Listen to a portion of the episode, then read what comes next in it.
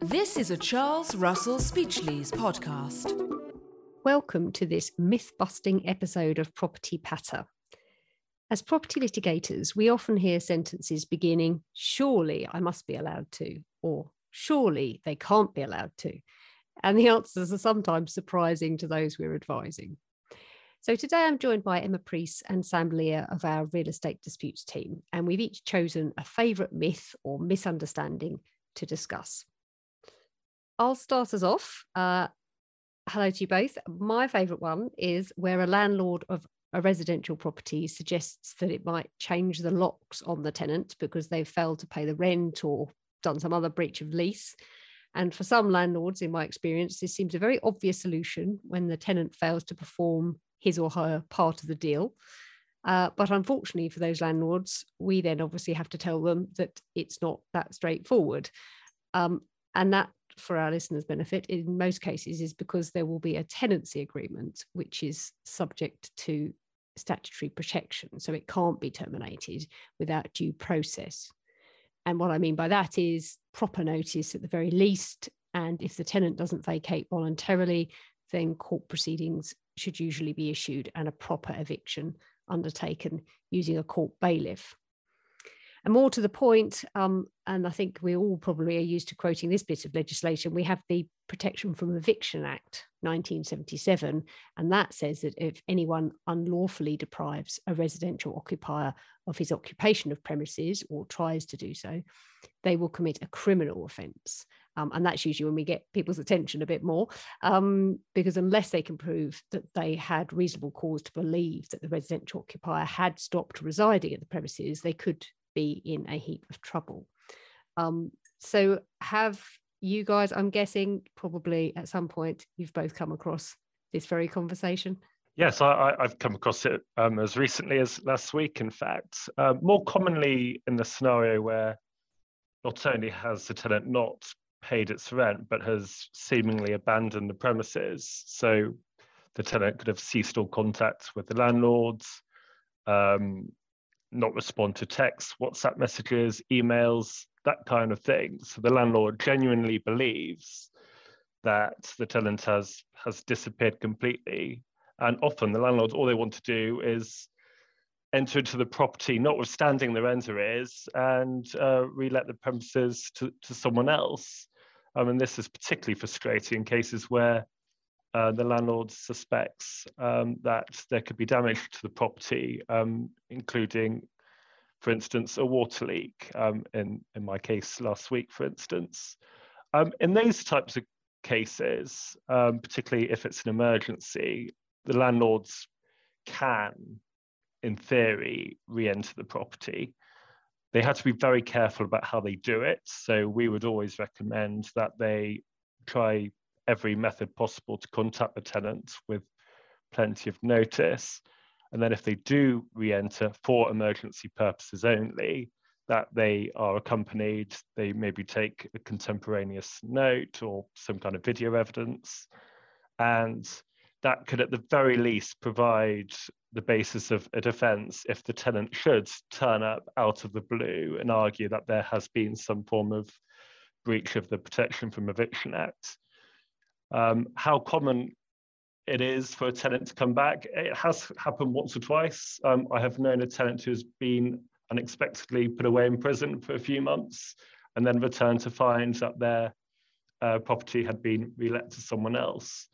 Um, so, you know, going through the notice procedure, going through the court process is always to be recommended.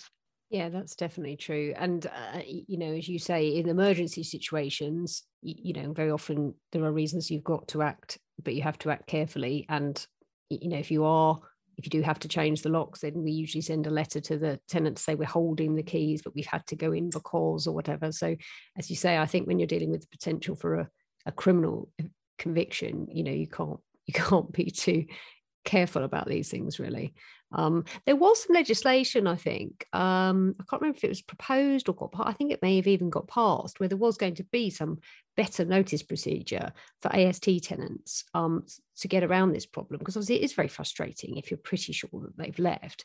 Um, but I think that never got part. Well, I know that never got passed because otherwise we'd be using it. Um, so perhaps that's something the government could do with dusting off at some point. What about you, Emma? Have you come across these scenarios?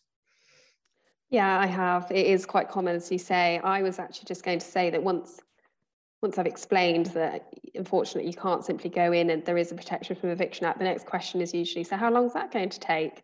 Um, so slightly more difficult one to answer actually, um, because the possession claim has to be issued in the court that's closest to particular property. Um, and so the speed in which it's then issued and a hearing listed simply depends on the turnaround time for that particular court. And we can't say at any one point in time what exactly that is. Um, we can call up and try and find out, but chances are you ask one person one day and then you'll get a different answer if you call them again the next day. And that's if you can even get through, Sam. Exactly. Maidstone County Court. Do we remember how many hours slash days that took? Yes, and it and it can be really painful to deal with, but unfortunately, that's the system we're currently operating in. Yeah. yeah. That's my my favorite is usually when you've held on for 20 minutes and then they just cut you off. Nobody answers the phone. Um, but I was I was going to say that the London courts, as you would expect, are a bit more saturated with these sorts of claims, so it is generally a bit slower. The regional courts do because you know tend to be slightly less subscribed move things through a little bit quicker, um, but we are still seeing a little bit of a backlog in light of the restrictions that were in place during COVID. So all a bit frustrating really for landlords. Yeah, I think particularly also with the bailiff appointments, because obviously the delay in issuing possession proceedings that we had during COVID actually a, lot of the time meant people reached agreements or what have you. But you know, if it's actually got far enough to have a bailiff's appointment, I think there's been some backlogs there. Obviously, there was a huge period of time when bailiffs couldn't go in at all. So I suspect our estimates of it'll take a few months, probably going to be even longer at the moment, or at least for, for the foreseeable future, isn't it? But I mean, the other thing landlords have to bear in mind, of course, is that their remedies are preserved in the meantime in terms of you know if if a tenant if you're getting cross with a tenant because they haven't paid the rent then obviously you are entitled to recover that rent. Uh, there'll be a claim for it if you go for possession proceedings will include a claim for arrears. Um, uh, but I realise that may be small comfort if um, the tenant doesn't have any assets and the delay can be frustrating. But anyway, that's that's covered my favourite. Um, surely I must be able to change the locks. Um, uh, hopefully, for anyone who uh, has come out with that at any point, uh, hopefully that explains why we uh, sometimes have to give a note of caution, shall we say. Sam, what about you? What's what's your favourite? The one that's particularly um, sort of commonplace amongst a, a, few of my friends who have spent many years saving up to to buy a flat. Um, I have just spent years saving up enough money to buy my flat. Surely I can do whatever I like to it. So this is a particularly interesting one because I find that a lot of people seem to be under the misconception that just because they've know, paid, I don't know, three hundred thousand pounds or or whatever for flats that they own, you know, the lands, the bricks and mortar to to their flats, but actually property ownership generally is quite misunderstood, partly because the English and Welsh system is pretty uh, complicated, uh, especially compared with um, other countries. And there is a distinction between the freeholds and the leasehold.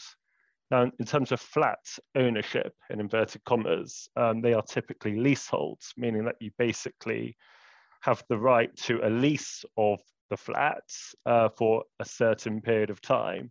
And then lots of cases, this could be a very long time, for instance, 999 years or 125 years or 99 years. They're, they're the common uh, term lengths. Uh, but in the case of leaseholds, they are often subject to various covenants, normally in favour of the freeholder, and they can be quite restrictive, um, both in terms of scope, but also in terms of um, you know, your location, the estate it's in, or your neighbours. So, for instance, it could be not to carry out um, alterations without the uh, freeholder's consent, often to be not unreasonably withheld.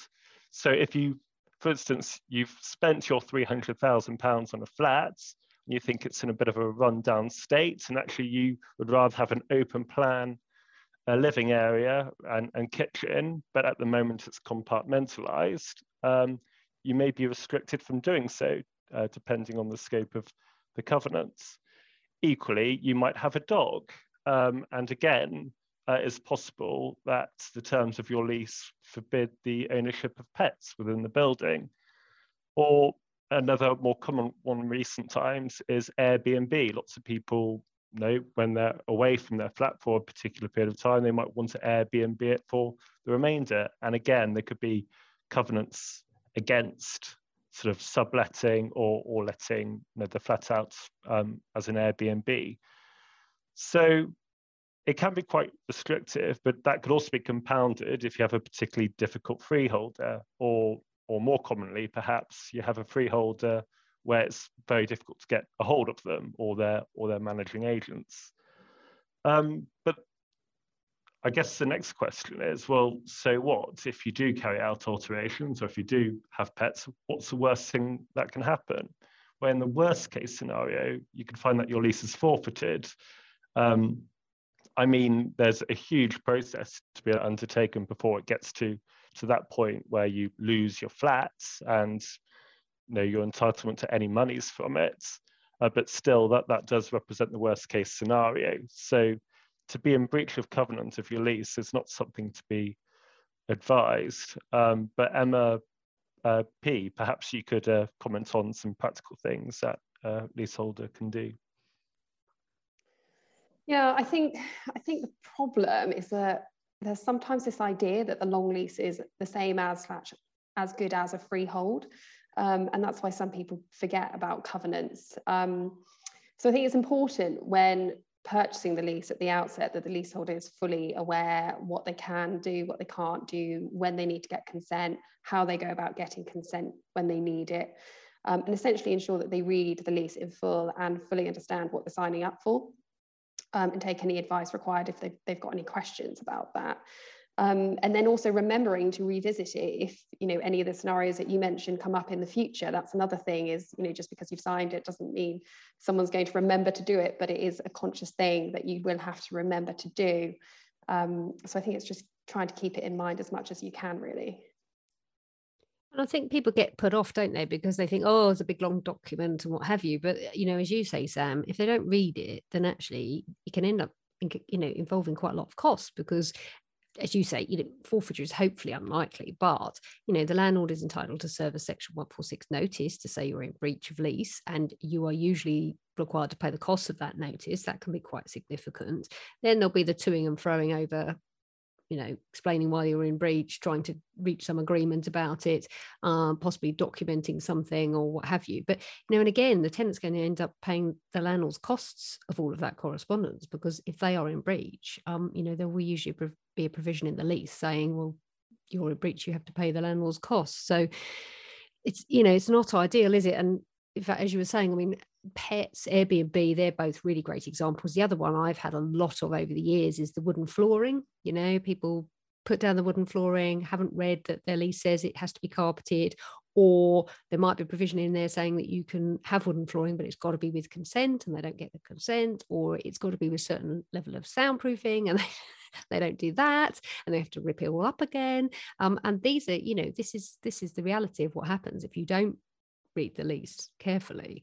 Um, and I think also from a, it's worth saying, isn't it? From a tenant's perspective, I think that's particularly frustrating because actually, if you go about these things in the right way and you apply for formal consent from your landlord properly, then actually, a lot of the time, you know, either it will be fine or often the landlord actually doesn't get its act together to respond in time and the landlord often has duties to respond you know within a reasonable time etc um, so, actually you can find yourself in quite a strong position then to be go you know to go ahead with what you want to do. But if you start off on the wrong foot by breaching the lease then it's just a, a painful situation really isn't it from from then on in Absolutely. And often you won't be very popular with your fellow leaseholders if they find out that there's a great big legal bill as part of their service charge at the end of the year. I mean, I live in a block of flats and I've I found that and you see this bill for ten thousand pounds of legal fees and you wonder what on earth has everyone else been doing in in the development to incur th- that amount of cost. So it, it can be very tricky indeed. Um, so y- yes, absolutely the, the message is to know what you're signing up for and to bear that in mind whenever you do anything particularly significant with your flat. Definitely. read it people read it um, and emma p what what about you what's your favorite uh, myth that you end up discussing with people so mine's about break clauses. So I think my favourite myth would be I've sent an email to my landlord's commercial agent to exercise the break clause. All I need to do now is vacate the premises at the expiry. My initial thought is that this is unlikely to be correct. However, saying that the drafting of a break clause in a commercial lease is a matter for negotiation. And so they can vary quite a lot in terms of um, what's required by the tenant. But generally speaking, they are quite burdensome and they are, it, it, there's lots of traps and it's quite easy to get it wrong. Um, so sort of taking this in two parts is first sending an email. That seems quite surprising for me. Um, the terms of the break clause must be strictly complied with, and this will usually say how much notice needs to be given, how the notice is to be given, if there's any other conditions to be complied with when the break notice is served. Um, and so this needs to be checked and read very carefully prior to serving the notice. Um, so as I said, I'd be surprised to see a break clause which says that the notice can be served just by email alone, um, simply because email is not a particularly safe method of sending a break notice. Um, that email address may not be used anymore, it may not be checked, it may be caught in the junk folder um, and you can't guarantee it's been delivered either. So more often what we would see is service by hand or by first class post or recorded delivery. Um, in relation to the second part of the question, which is that all I've got to do now is, is vacate in say six months time, um, that is unlikely to be the position as well. So as I said, we usually see conditions attached to a break clause. Um, in terms of the timing of compliance, that will be specified in the lease that will say whether they need to be complied with when the break is served, although that's quite unusual. It's more likely to be as at the break date. Um, and common conditions that we see are things such as all rent and sums due under the lease need to be paid up in full. Um, the tenant gives vacant possession to the landlord, um, and that any subleases are terminated as well. Um, and there's a huge amount of case law on each of these. Um, the short point is that tenants can trip up really easily um, so they must be considered really carefully, and the tenant's particular uh, situation on the ground needs to be taken into account as well. Um, so essentially, if the break clause is break notice is served, but then the condition is not complied with, the break notice will have no effect. Um, so really, I'd say think of it as a two-step process. The first is serving your notice, checking for any conditions to be complied with then, and then also checking what conditions need to be complied with as at the break date as well. Um, but they come up a lot, as I say. So, Sam, I just wondered have you got any weird or wonderful stories that you can share with us? Yes, uh, break notices um, and exercising them, uh, they, they, they are my favourite uh, forms of uh, property litigation, I think, because you can get some really interesting arguments. So we're seeing increasingly um, the use of turnover rents, particularly following um, you know, the pandemic. And the problem with making a break condition that is linked to something like turnover rents is that such calculations can be really difficult and therefore you know being absolutely certain that you're exercising the break that you're paying the precise sum on time and in the correct manner can be very very difficult now i have encountered a scenario where uh, a party had failed to make um, a rent payment on time, and therefore it was liable for another five years worth of, of the lease term. And that's a very bad negotiating position to be in, in um, if you're the tenant and trying to uh, agree a break with the with the landlord, so particularly if the landlord decides to to take the point. Um, vacant possession that's always a that's always a, a, classic example of of where it can be difficult as well because it can be quite subjective to to a degree.